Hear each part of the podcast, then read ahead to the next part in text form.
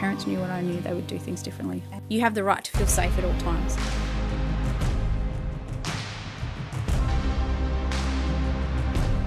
We acknowledge the traditional custodians of the land on which we gather today, the Noongar Wadandi Mort. We pay our respects to their elders, past, present and emerging. Scratch the surface and everyone has a story. Welcome, Kaya, to the Wisdom of Women. Our guest today is passionate about keeping our kids safe after a career that saw her frontline investigating child abuse cases.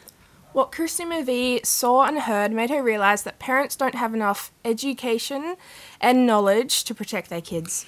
Kristi, welcome. Um, gee, it must have been pretty tough knowing the extent of child abuse scenarios and just how far widespread it is out in the community. Yeah. Um, yeah, reflecting back on the, all this, how, how does it all sit with you? Mm, uh, well, it sits with me uh, not very well because even though I know what I know, everyone else doesn't know what I know. So, um, you know, I've spent ten years in the police. You know, I was a specialist child interviewer, so I sat with children across a table like this, asking them asking them questions about the worst days and the worst incidences of their short lives and hearing their stories.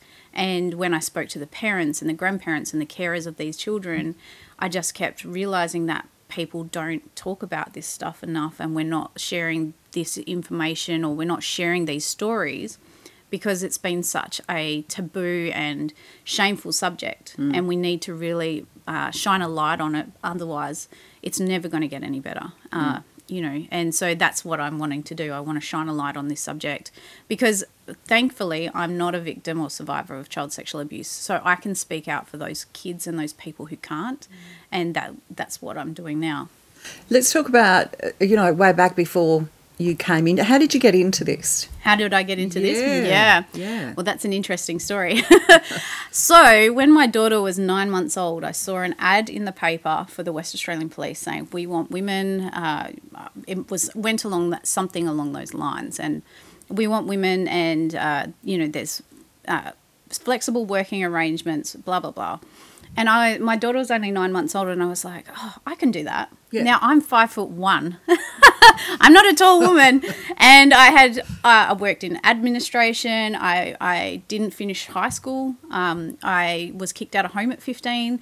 So I don't know where the, the gumption or the, the, the drive was to become mm. a police officer, but I think it came from becoming a mother. Um, and so my daughter was nine months old. I said to my husband, who is my high school sweetheart, I said, I'm going to – yes and no. I said, yeah, I'm going to do this. And he said, oh, okay. Um, he's always let me just go off on any tangent or can, anywhere. Can I just say, having a child nine months old, yep. like most mothers are pretty, you know, knee-deep in nappies, lost sleep, yep. um, crying, whatever it yep. might be. Yeah. Like that sounds pretty intense to me. I don't know you. where that that drive came from, and even looking back, I'm like, I have no idea. But I'm pretty sure it set me on a path that I never really envisioned. You know, I didn't envision that. And so then uh, it took me nearly eighteen months to uh, get fit enough uh, to, um, you know, actually get on that on that pathway and then apply. And then I got in during the uh, global wow. financial crisis. I, I my first day as a police officer was the twenty-fifth of January two thousand ten. Oh, my daughter hadn't even turned two yet, and yeah. so yeah, so that started my my journey. And then uh, I, after the academy, six months in the academy where my husband worked away, I was with my six month, uh, my two year old at that stage. You know, he was away for six months, and I got a transfer to Karratha where he was working. So I went straight to regional W A, uh, working out of Karratha, and I was there for four years. And in that time, whilst I was working in Karratha, they asked for volunteers to go and become specialist child interviewers. And I was looking for a, a way to do more because I, I realised when I went into the police, I just love helping people. Mm. I love, and I thought that the police was the way I could give back. Yeah. You know, I've always had that drive to help. Um, you know, just a side note, one of my friends said to me, you were always going to be a police officer. And I was mm. like, no, how did you? No way. I never thought it. And she goes, Kristi, you used to fly across that quadrangle if there was bullies bullying someone and oh. and basically stick up for the underdog okay. so every you time. Were, you were policing at school this time. You were already yeah. there. Yep, yep. And my brother said the same thing. He's like, remember when you told that teacher off for bullying me at school? And I was in the playground, you know, looking up the, at this teacher. I was like, no, no, no, no, mm. don't tell my brother off. Anyway, so that's how, um, you know, they saw it, I didn't. Yeah. Uh, but, yeah, so I put my hand up to become a specialist child interviewer and, um, yeah. So Karratha must have been an interesting environment to yes. be in. Yes. Uh, that's a few years ago. Uh, um, twenty ten to twenty fourteen. Yeah, yeah, yeah. okay. Um, so, you know, northern parts of W A have, you yeah. know, all, all the issues that remote regions yeah. do have. Small small communities, yeah. yeah, a lack of facilities, lack of education, um, you know, some very broad ranges of socioeconomic issues. Yeah. Um, but I also grew up in Port Hedland, so it actually mm. felt like going home yeah, because okay. it was back in the red dirt and the spinifex. And you get to know the people. Yeah, you do. And you do get to know the people, and you get to know the, uh, as a police officer especially, you get to know the same people. Mm. um, yes. Yeah, so, yeah, I put my hand up to become a specialist child interviewer and, and uh, went on that training, which was for uh, four weeks. And so I had to leave my daughter at home with my husband and mm-hmm. went down to Perth because it's obviously sixteen hundred kilometres mm-hmm. and uh, got that training. And from day one, I just had my blinkers blown away. And I even, uh, like I, I'm, I'm not a survivor of, of childhood sexual abuse, but I thought I was a wise and, and quite, you know, world-wisely person, but I had no idea. Street savvy, yeah, but I had no idea what we were dealing with. And I remember, you know, ringing my husband in a panic going, oh, my God, what, how are we going to keep our kids safe? Mm. Um, and so it's that confronting. It's almost like all the all the protection that Huge, you thought. Yeah, I thought I was, I was making, you know, and I was making safe. I was a protective parent, right? Yeah. But um.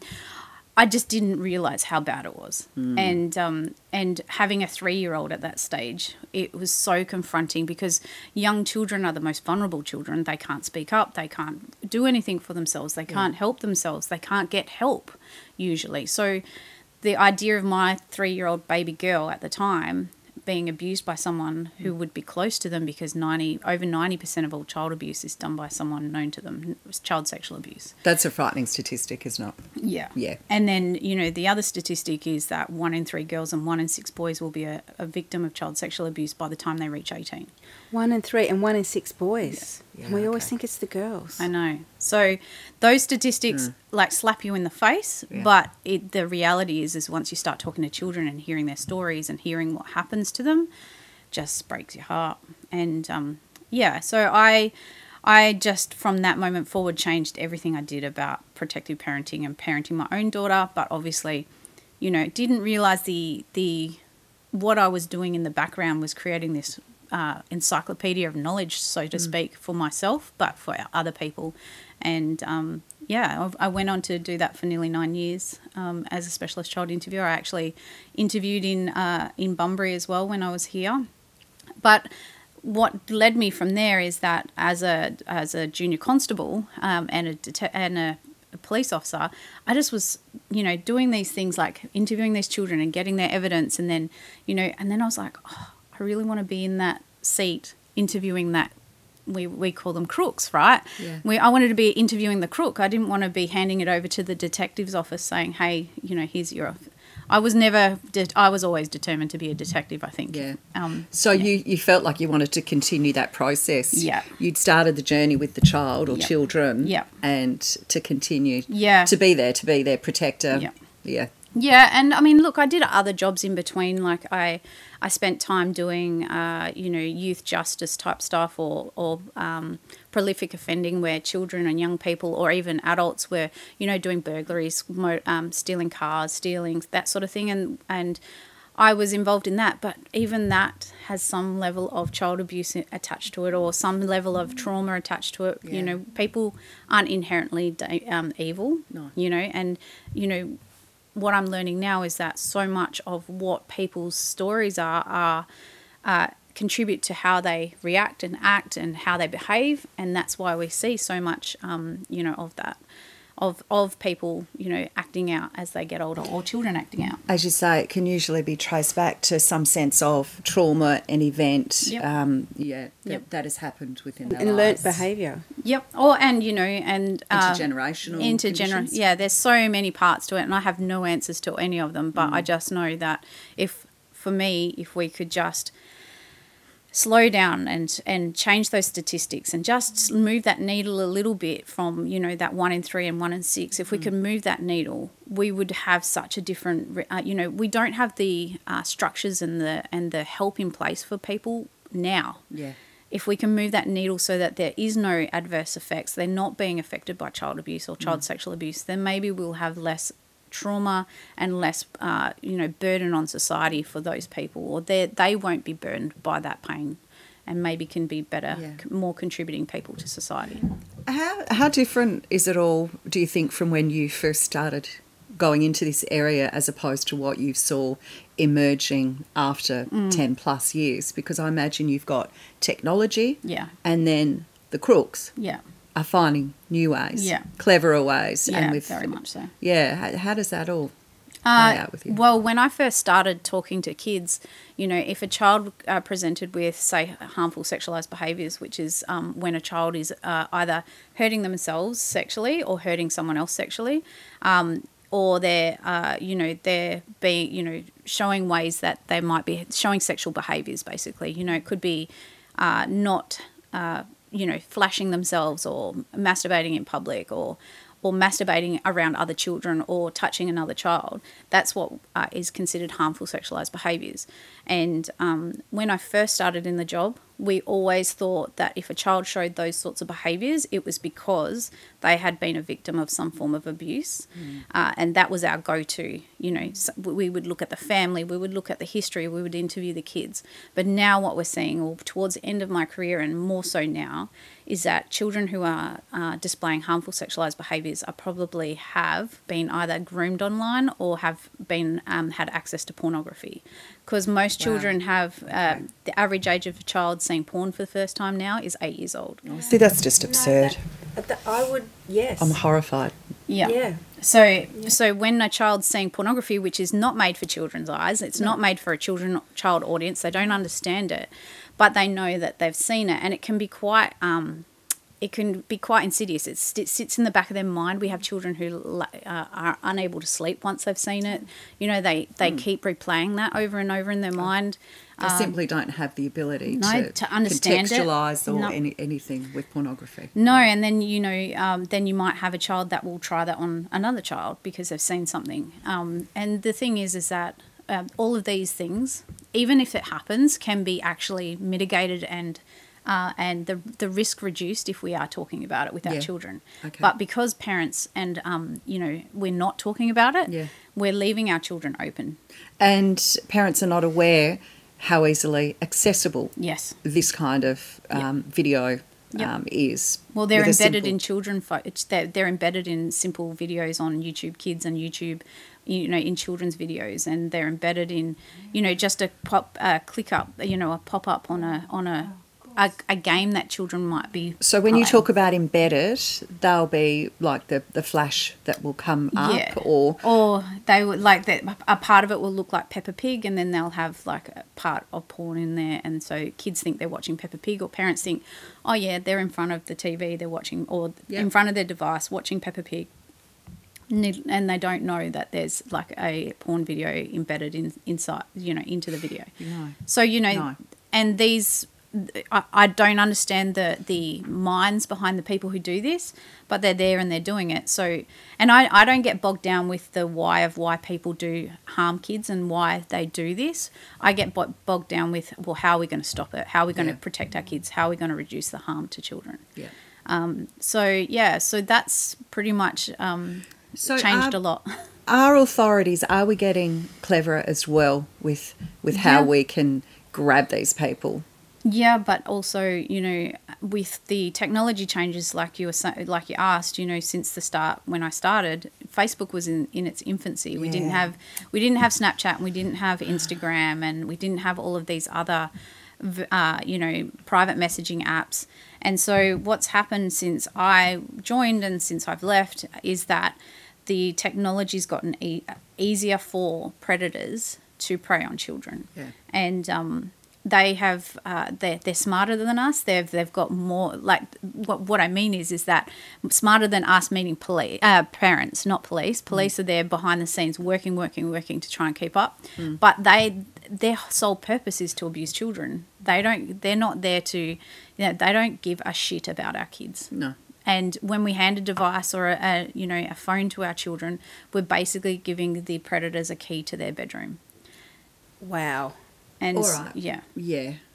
So so what do you what is what are the things that you're saying to parents? What are things that parents need to understand and know, the basics of what need to be done? Because mm. most children have a phone by yeah. You know? Six or seven, yeah. eight. Yeah. I mean, all children. I mean, don't get me wrong. Uh, you know, I like to remind parents that I made all the mistakes. You know, when I my daughter's, you know, fifteen now, I definitely uh, made mistakes in my journey. I gave her a device at three. I didn't spend a lot of time supervising or monitoring her device, or, you know, I thought I'd had it locked down until she came to me at ten and said, "Oh, Mum, I've uh, seen something I didn't like, and it was porn." Yeah. You know, and we've had that conversation. You know, luckily. Before that, at eight, we'd had a conversation around sex because someone was talking about it at school. Right. So, you know, we she felt safe to come to me and tell me these things. That's good. Yeah. All right. So, again, what you're talking about, getting back to open communication. Yep. Start talking with your children. As early as at, possible. At, in an appropriate way, depending on their yep. age, yep. about that. Perfectly. So that they feel comfortable to come to you if, as you say, something pops up yeah. on on. Yeah, so since leaving the police, I did some uh, about three years or just under of talking to kids and, and presenting to students at schools about cyber safety and online safety. And one of the things, kids would come to me after the presentation because there I am talking nicely to them, saying, yeah. you know, you're not, you know, it's okay if you've made mistakes. It's okay if you don't, didn't know and then something's happened. And they would come and disclose to me that, you know, they'd been groomed, or because no one had told them what grooming was or yeah. what what these predators you do to to to lure these kids in. So uh, they would come to me and disclose, and I would say, it's okay, you know, it's all right, you're okay, like, you know, have you told anyone, have you told your parents? And, you know, kids love to share their stories, right? And they would, uh, you know, I'd have lines of them trying to tell me stories, not just about grooming, but, you know, about their, ins- you know, maybe cyberbullying or their experiences, mm, right? Yep. But you'd get a kid who'd come up and say, yeah, I've been groomed and I shared a nude with someone that I shouldn't have, and, yeah, whatever. And then, um, you know, I'd say, have you spoken to your parents? No. Why haven't you spoken with your parents? Because I'm scared. And I, they will take my device mm. off me, and they will punish me. So the thing is, is that what I want parents to know is, is that we can't, and this is a beautiful way to put it, is we can't, uh, we can't fear someone into feeling safe. We can't make them feel safe if we're going to make them feel mm. scared. Mm. Yes, that's yep. really. So yep. if we're going to yell and, gr- and growl at our kids and, and tell them off and punish them for for making mistakes, because you know, the only difference between our generation and their generation is that we didn't have phones showing what we were doing. We didn't oh, have right. phones recording everything. I mean, God, thank thank God for oh, that. Oh, can you imagine? We went off to parties, though, had a great time. and uh, Dangerous that situations that forgotten. we could have gotten in trouble for, and, um, you yeah. know, but we didn't have anything recording that. And mm. we didn't have anything where, you know, we, we only had to deal with the the, the local Pop, like our local or the, community the, or... Or the more immediate sort yeah. of effects, as opposed, as you say, to the something world. being photo or, or vision being available... Worldwide. Yeah. To mil- billions of people. But yeah. um, so I think the difference now is that we need to get off our high horse about, you know, you shouldn't do this and you shouldn't do that, and, you're, you know, we need to remember that unless you've done the work to make sure your child doesn't know what to do, mm. then it's actually your fault. Mm. Yeah. Yeah, it's your sure. fault your child's taking those risks. It's your fault because you haven't prepared them and, and reduced the risk to them, to reduce yeah. the harm to them. Yeah. Okay. So provide a safe pathway for your child to discuss yeah. mm. very openly the issues that are coming up, that yeah. may come up, yep. without feeling like, as you say, they're going to be punished and, and mum or dad are going to take their phone off them or their yeah. iPad or, or whatever it might be. And how I did that with my own daughter was, and this is these are techniques I learned as a specialist child interviewer. You know, I used to uh, talk to her about stuff and say she's, let's think about what age she was, maybe nine or ten, and I would say, hey, You know, if any of your friends ever been asked for a nude photo online, you know, while they're gaming, has anyone, because when I don't talk about her in, personally yeah. and I'm, I bring her friends into it, it's no lot. She, kids love talking about their friends because yeah. if their friend, their friends can get in trouble, but they're not, you know? So I used to say, hey, has any of your friends been asked for a foot pic? Because at one stage, group a foot pred- pic. Yeah. So at one stage, predators were using the request for feet pictures as a way to get kids to share nudes. It was about five years ago. Wow. I was just going to ask you, what are some of the most insidious or, you know, yeah, yeah terrible ways that you've seen them trying well, right to now, get a look in? Right now is pretty bad for young men, um, teenage boys, because uh, we're seeing it's massive, like a three hundred percent increase in online sextortion for young teenage boys and men um, from age twelve to twenty-four, where they are being approached by on- online by a young someone of their age bracket, yeah. um, young woman or young girl uh, who, you know, says, hey, uh, you know, like how you look, you know.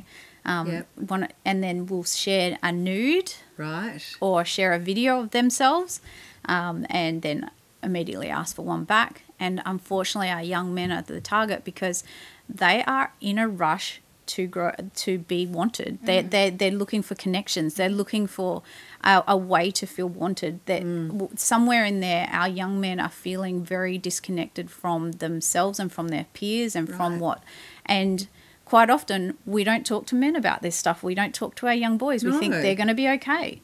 No, so, we always preface to females, yeah. I suppose, in that way, don't we? So the young men are being targeted by these um, actual uh, uh, organised crime gangs over in uh, the over organised over yeah organised crime gangs, and they're basically mass uh, approaching young men, and then once the young men, so it's a quid pro quo sort of thing. I I've sent you photos. Send me some photos back, mm. handsome.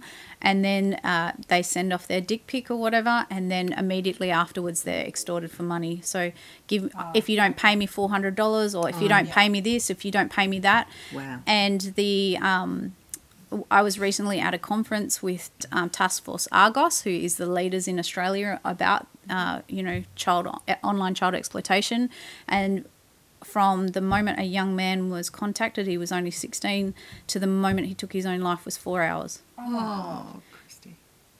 And, yeah, so might want to add some trigger warnings at the end of the start. Yeah, no, no, absolutely. And, look, these are conversations, as you say, though, that yeah. need to be had because uh, the lack of communication and understanding. And our children are losing their lives. Yeah.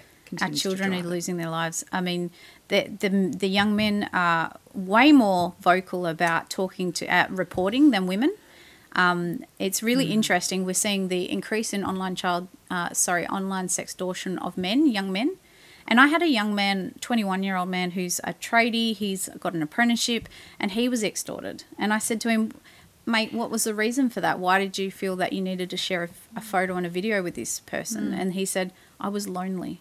Aww. You know, so our young people are lonely. Like, we might be connected, but they're not connected. And my daughter says it pretty um, mm. bluntly all the time. She said, Mum, our generation's screwed because we don't. We might be able to talk to each other online, but we don't know how to talk to each other in people in, in person, and we don't know how to connect. And she's fifteen years old, and that's how she feels because she can ask people to catch up, and they'll make plans, and then they and they cancel yeah. them straight away, or like just before it happens. And, you know, um, we uh, we regularly see mental health mm. professionals as a family, all of us, because, you know, I've uh, left the police with P T S D. But mm. I left the police with P T S D, so I'm very con- uh, aware about mental health and yeah. what we need to do to maintain it. Yeah. And she said her, you know, her counsellor, psychologist said to her, unfortunately, you know, have you considered that your your peers are maybe just anxious and they don't know how to actually be together anymore, you know, it in that environment. To be, it, um, I think we've talked about this, haven't we, Sid? There's um, this generation has a lot of anxiety, mm. a lot of anxiety, like mm. even answering phones or yep. making a phone call yep. or stepping out of the house. Yep. And it's not, it, it's across yep. all the ages, and it's it's, it's like under twenty-five. Yeah, yeah. Down, it's, I mean, look, I've seen a change, a huge change, because my uh, my daughter was struggling with her mental health last year, so I took her out of school and she was homeschooled. It's just lucky that I could. If I was still in the police, could never have done that. So she's uh, stepped away from school for this year, and next year we'll go back to year eleven and twelve. But the difference in her, because she's then gone and got jobs and she's now interacting with people and, and stuff, you know, older people as well. I think young people, and I mean, I mean Sid might be able to help here, they are the most judgmental of each other than anyone else. Do you agree? I'm scared of people my age. Yeah, yeah. yeah. It's easier to t- it's oh, easier Lord. to talk to uh, with people who aren't your own age when you're a, a you know a teenager. Yeah, it's yeah, easier sure. to talk with older and younger, because the people in your own year group are so judgmental. And I think that's something. Has it I, always been that way? It think? has, but I think it's gotten worse because of social media. Yeah. Because oh, everything so. we do is a magnified. We, uh, you know, everything mm. we have and do online is magnified. So yeah. they, they can easily pick on you. Mm, mm. And our kids are anxious. My daughter's a beautiful musician, so scared to share her talent. And she probably will never. Oh, because she'll be torn down. Mm. She yeah. has been torn down. She's a beautiful. She was a beautiful singer. She doesn't sing anymore. Oh, she no. play. Yeah. So you know, it's really sad, and I mean that's her journey. But yeah, yeah, yeah. The kids are all on their journeys, mm. and as you say, though, to have that environment where they can feel safe, where they can start talking a little bit more and connecting, yeah, is is all helpful on the journey to yeah, claiming themselves back. Yeah. And I think uh, giving your your kids that safe space at home. You know, I used to say to my daughter all the time, you know, when we were kids, we didn't have phones that could connect us with everyone twenty-four seven, right? So you might be bullied at school, but when you went home, you had your, hopefully, if yeah. you had a safe home, you had your safe space at home and you could just forget about the day, right? Yes. Now they've got it twenty-four seven. So, mm. you know, definitely getting back to device control, like devices and things parents can do, you know, set up some boundaries around how much they can use it and restrict it, even in teenage years. You know, if you set it up as young people, that they, they will be happy to continue it as teenagers, because it's so easy to get, we are all addicted to our devices, whether we like yeah, it or not. We are. So, yeah. you know, that they're them even more so, because they've got, you know, they haven't got, their prefrontal cortex isn't fully developed. It's, you know, they're, they're, a lot of the time running from their primitive brain in the back, you know. So we need to make sure our kids have some boundaries and, and rules and, and just guidance where they have time away from their phones. I still, to this day, much to my daughter's disgust, make her put her phone in the lounge room every night to be charged. Mm. They need time away from it. Yeah. Don't have it in their rooms. That's um, a good one, isn't yeah. it? I, I do that too. The, the last couple of days I've let my son have it just for something, but most of the time it's, when he goes to bed, he puts it by my bed for charging. Oh, really? But really, you shouldn't have it in your bedroom. No, but only because I, I was like, I can't trust him. You know, uh, let's yeah, be true. honest. Put it in your bathroom or something. Yeah, I just don't. Yeah, he'll be on it, um, chatting and, and stuff like that. And it's really interesting because I went to pick up his friend, mm. and we go pull in, and I'm like, "Go on, Danny, out you get." And he's like, "Oh, he's coming." It's like, "Oh, yeah, I forgot you've got phones." I said, "No, get out of the car, knock on the door, say hello to his mum and dad." And then he's like, okay. That's really old school. That's old school. old school. But, but how interesting is that? Just that small little connection yeah. is, again, just completely lost yeah. because of our mobile devices. Yeah. Well, even to the point where, uh, you know, when your parents used to send you, and you might not remember this, Sid, but when you remember when your parents um, used to send you to the shop, or you'd have to go and buy something for yeah. them? Like, I remember yeah. my daughter a few years ago, and I mean, her anxiety was pretty bad at the time, and it wasn't long after COVID. I was like, "Can you go?" I was standing over here, and she was standing. I said, "Can you go over to Baker's Delight and buy this?" And she had a full blown meltdown. "I don't want to talk to anyone. I don't want to talk to oh, anyone." Goodness. Now, complete change of personality. She's matured. She's, you know, mm. gotten those skills. But if we don't help them, and this is a whole different yeah. story, but if we don't help them get those um, those tools under their belt by the time they hit eighteen. Mm. They're behind the eight ball. Yeah, so that's true. Why first jobs are so important. That's why mm. getting out of their comfort zone is so important. Yeah. Um, and I think yeah. having a device, and as parents, we know how much trauma we went through with our parents. I don't know about you guys, but yeah. mine left me pretty traumatized. Um, that uh, we were like trying to to mitigate that, trying to stop that trauma, but we might have gone a bit too far. Yeah, it's interesting, isn't it, the parameters and how some parents operate. Yeah. And I know what I got as a mum as well. Mm. Oh, but everyone else can do it. Mm. And so you're constantly trying to yeah. get the barricades, yeah. but if everyone else is doing it, it's a battle. I know, and do you know what my answer to that was? I don't give a shit what anyone else is doing. Yeah. There you go. That's it. Because we're the parents. Yeah. Full stop, the end. Uh, one of the complaints I used to have, um, was, you know, um, you know, you know, everyone else is doing it. Um, yeah. You know, you don't let me do anything. I said, uh, the necessities, the necessities of life is all I have to provide. Uh, and I used to throw the criminal code at her, and she'd be like, "Oh, oh I hate it." um, you know, I just have to fo- provide shelter, food, water, schooling, education, and one on the top is love. And if you get all that, you don't need anything else. And she's like, she, she's like, "Oh, I hate you when you say that." And, yeah, so I used to say that. I I only have to provide the necessities of life, yeah, and wow. you've got it. Yeah. So there you go. Yeah. I got asked the question today, are parents, you know, parents are accused of being helicopter parents. Mm. I think there's a fine line between being a helicopter parent and being a protective parent. Yeah. Helicopter parents are the ones who don't allow children to um, – to try things, who don't allow them to um, risk, you know, you know, take those take little risks, risks yeah. or, you know, um, do things that will expand their mm. their abilities and their knowledge mm. and stuff like that. You know, don't be that parent, because mm. those kids are, are absolute horrendous adults. Be the parent that allows their children to still ha- take risks, but Uh, you know, within reason, with, with safety precautions in place in case. Yeah. And I was, uh, I always say to people, you know, like I had a, a moment last year where, or maybe it was when she was thirteen, where my daughter wanted to go to the beach with her friends. And I was a bit worried. I don't, I, I, you know, being that I've worked in this area, and I was like, oh, mm. there's some people out there that are, you know, taking photos and videos of young girls. And also there was a one guy that was flashing at one stage. Oh. and, And I was like a bit worried. So what I did was, I just like when I was in the police and I did scenario training where we practiced things, I just said, what would you do if? What would you do if an adult came up to you and he made you feel uncomfortable? What would you do now? You know, and I just practiced things with her, or just talk those things with her, so that if that situation, God forbid, hope it never happens, but if that situation ever happened to her, she knew exactly what to do. Because that means that it takes away the fear, and it takes mm. away the it, it gives them a, a, an actual action step to take. That's a great idea. That's a great tip. Yeah. Run through the what if. Yeah. You know, what would you do if? What would you do if? And then and that's my favourite actual question for kids. What would you do if? Yeah. And I, I've been asking that question since, since she was three years old. You know, mm. when I was teaching her protective behaviours, you know, what would you do if someone wanted to look at your um, look at your private parts?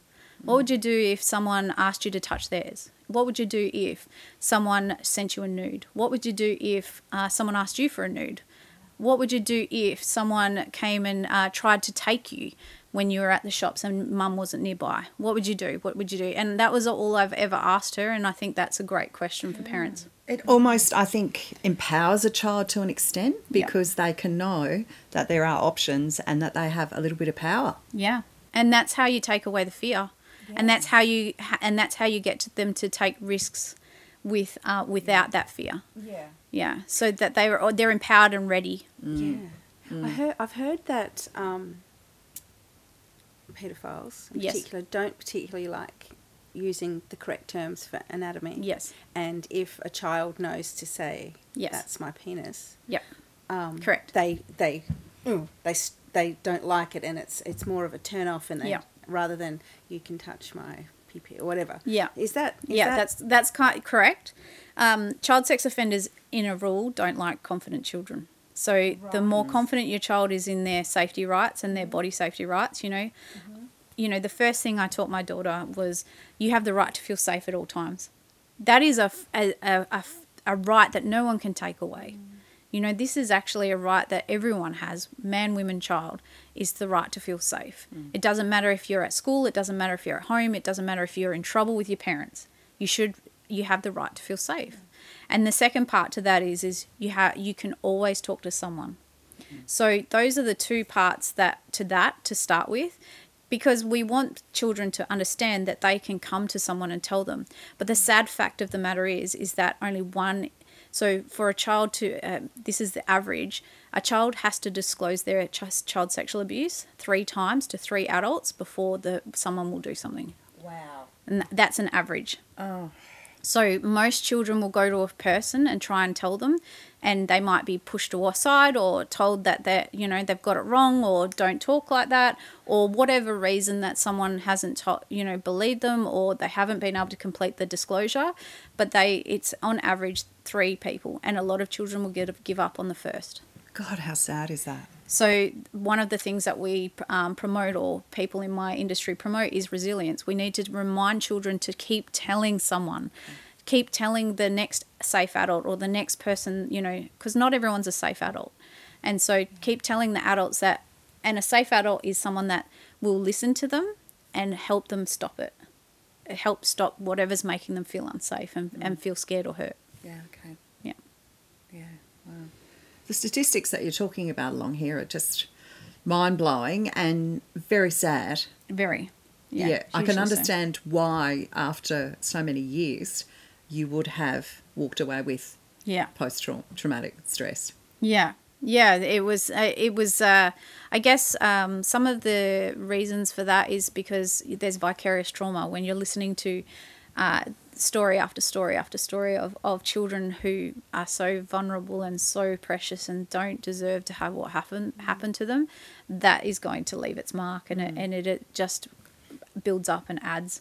And, you know, I think the, the probably the best part of all of this is that, uh, you know, I was aware of it. I sought help. And then I said, nah, enough's enough. Mm. Uh, and it was actually my daughter, who was just about to turn twelve at the time, who said, Mum, you're not my mum anymore. Can you oh. please leave? And I and I listened straight away. Yeah. Whereas some people in the in uniform, some people who are still in the job, don't have that courage, or they're indoctrinated to believe that they don't have the skills to leave. Right. That they and I knew, because I had a life before policing. You mm. know, I was twenty-eight when I joined. twenty-nine, um, I had a life before it, and I knew that I could do anything when I left. Yeah. It was just that as I was leaving, and I, I found my notebook the other day, and in July two thousand nineteen I started writing notes about my what to write in my book, mm-hmm. and I was writing things, and I was I hadn't even thought to leave yet. I just thought kept thinking I need to tell people what I know. I need parents to know mm-hmm. what I know. So I started writing notes, and then when I left it, I, I wrote a book about it. So you eventually were a detective, yes, and you sat in front of these crooks.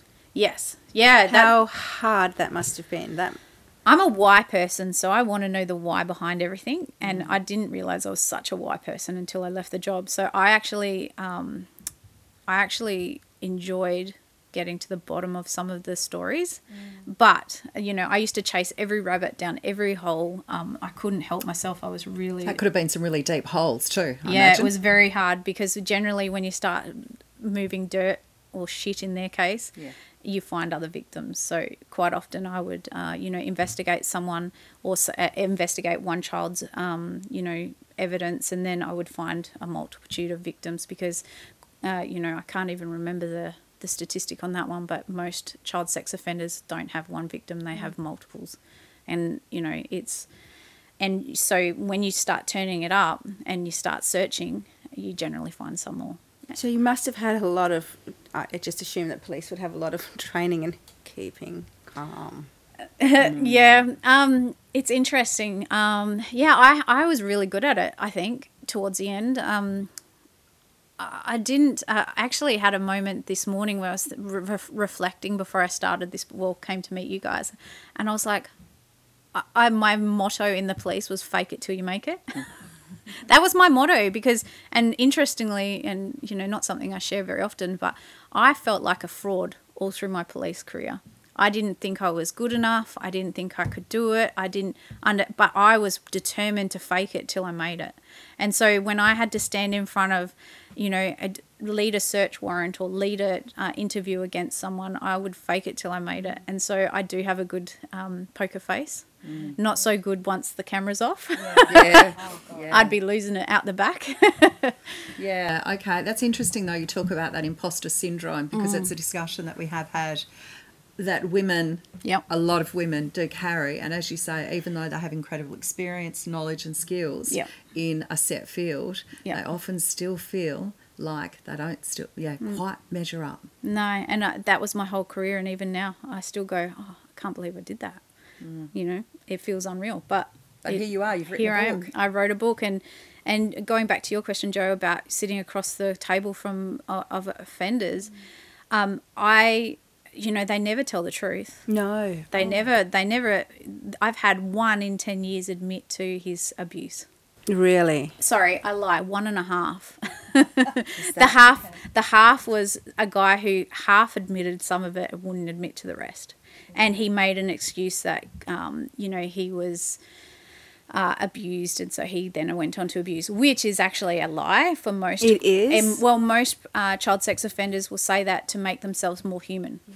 because it's such an it's such a disgusting yeah. uh, offense. It's so disgusting what they do, and a lot of them lie to themselves, thinking that it, you know, th- they tell themselves a world of lies. Children will enjoy it.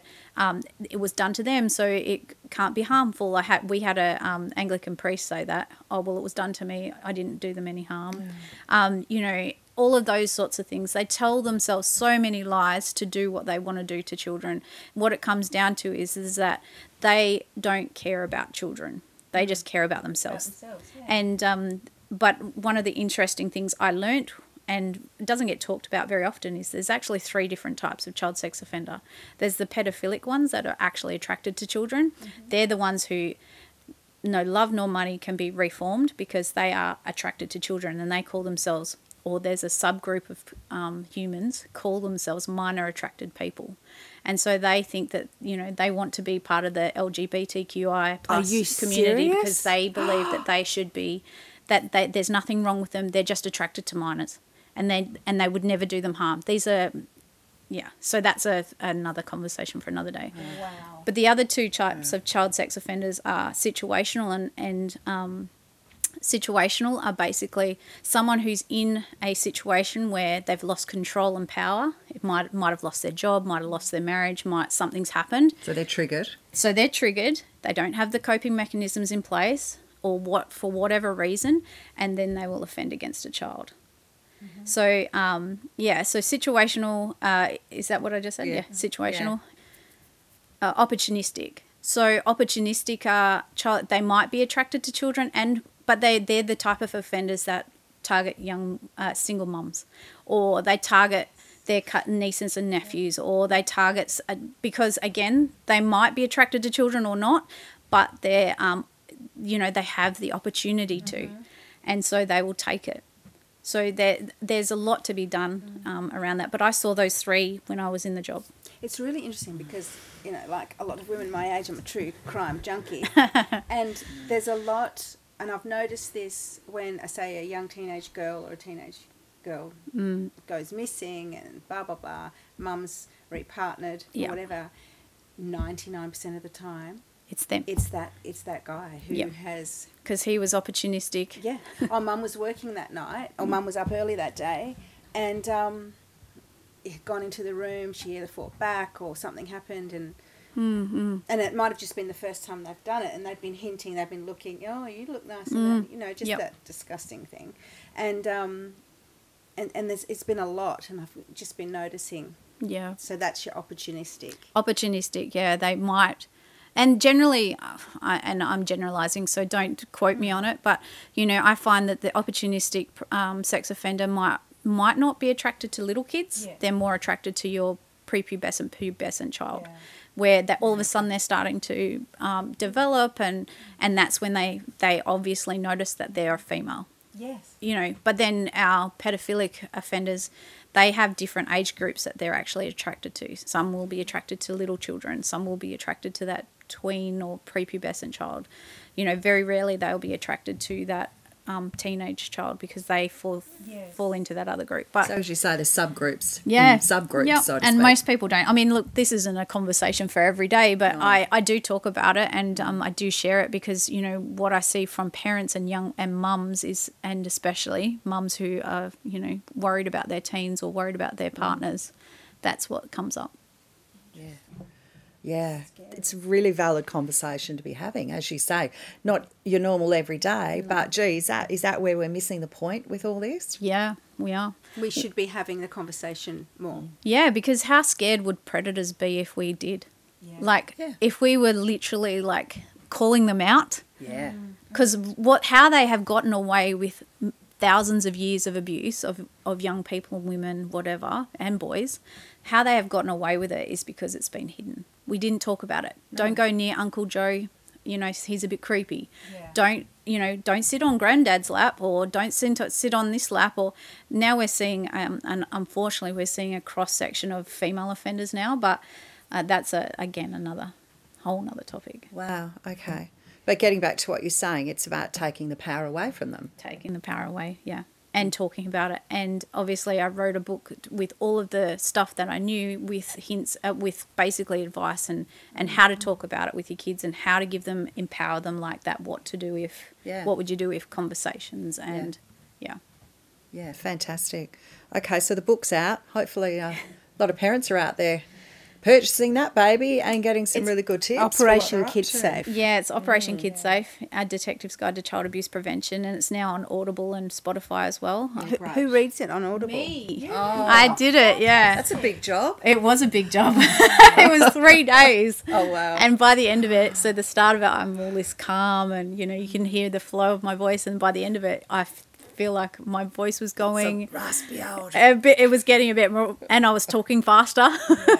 Yeah. Wow. But it, it's, um, yeah, it, I'm so glad that it's out on those, because one of the things I do know that parents mm. say to me all the time is, I don't have time to read a book. Mm.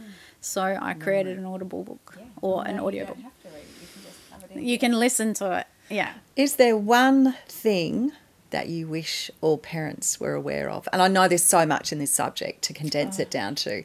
Is there one thing in general terms that you just wish all parents would understand about protecting their children?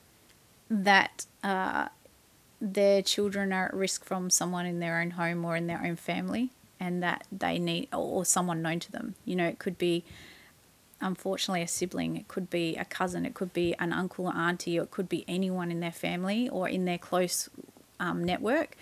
So it don't think it won't happen to your child, because it can happen to your child. One in three, one in six, one in three girls, one in six boys.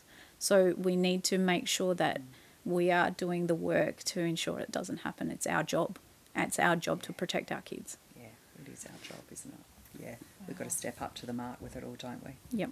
Mm. Well, thank you, Kristi. Um, we love a quote on the wisdom of women. So what is a quote that you, you like to... I quote all the time. If, if parents knew what I knew, they would do everything differently, or they'd do things differently. So That's what I. That's all that ran through my mind for for months and months after I left the police. If parents knew what I knew, they would do things differently. And we kind of can know what you know, because you've written this Operation yeah, Kids so Safe. All get access to and that. I'm all over socials sharing it as well. Okay. Yeah, I love it, because it's frightening to think there's stuff you know we don't know. Mm. Yeah, I don't want people to know some of the stuff I know, because no. I don't want you know. It's most people can't handle what what actually happens to young people and children, but. Uh, that's why I'm not going to share it. It takes a special person. Yeah. Yeah. So, yeah. Um, and Kristi, what about from your own personal background, your own journey? I love the way you talk about you're a Dachshund mum. Yes, a new Dachshund mum, by the way. Oh, congratulations. Yeah, he's my new baby, Duke. Oh. I know I, I, my daughter's getting old enough, and she keeps um, telling me she's moving out when she's eighteen, and she, I will, she will, you know, when she, I don't know about your son, but my daughter has like likes to guilt me into believing that I have to do things with her now, otherwise... time's running out, she's never coming oh, back. This is so good. yeah. yeah. So she's yeah. like, I'll be out of your hair in three years, so, you know, you need to spend time with me, or you need to do this and you need to do that. I'm like, come on, hurry up now. she, she's got it worked out. She has, yeah. She's got me wrapped around a finger. But um, so yes. as, a, as a woman and your experiences, and, and we've spoken earlier yep. about what you think women should yep. really hear and understand as well. Yeah, I, I just think from my experience, I mean, you talked about, we talked about my imposter syndrome, that uh, you're good enough exactly as you are. And that's something that it takes going through everything that I've been through to realise, but you're good enough without the weight loss, without the accolades, without the husband or the partner. You know, you're good enough exactly the way you are. Mm-hmm. And um, and to just, uh, un, you know, and, and just understand that and just yeah. believe that, because... It doesn't, you don't need all of that to be who you are. No, you don't. Very true words. I love it. Thank you, Kristi. Thank you. Mm. Sorry, I'm losing my voice for some reason. Oh, that's all right. Yeah. Thank you so much for coming on. Mm. Now, if you have been affected by any of the topics discussed in this conversation, please visit the support links below, as well as the links that we will provide for more show information. And always remember, every day, you are remarkable.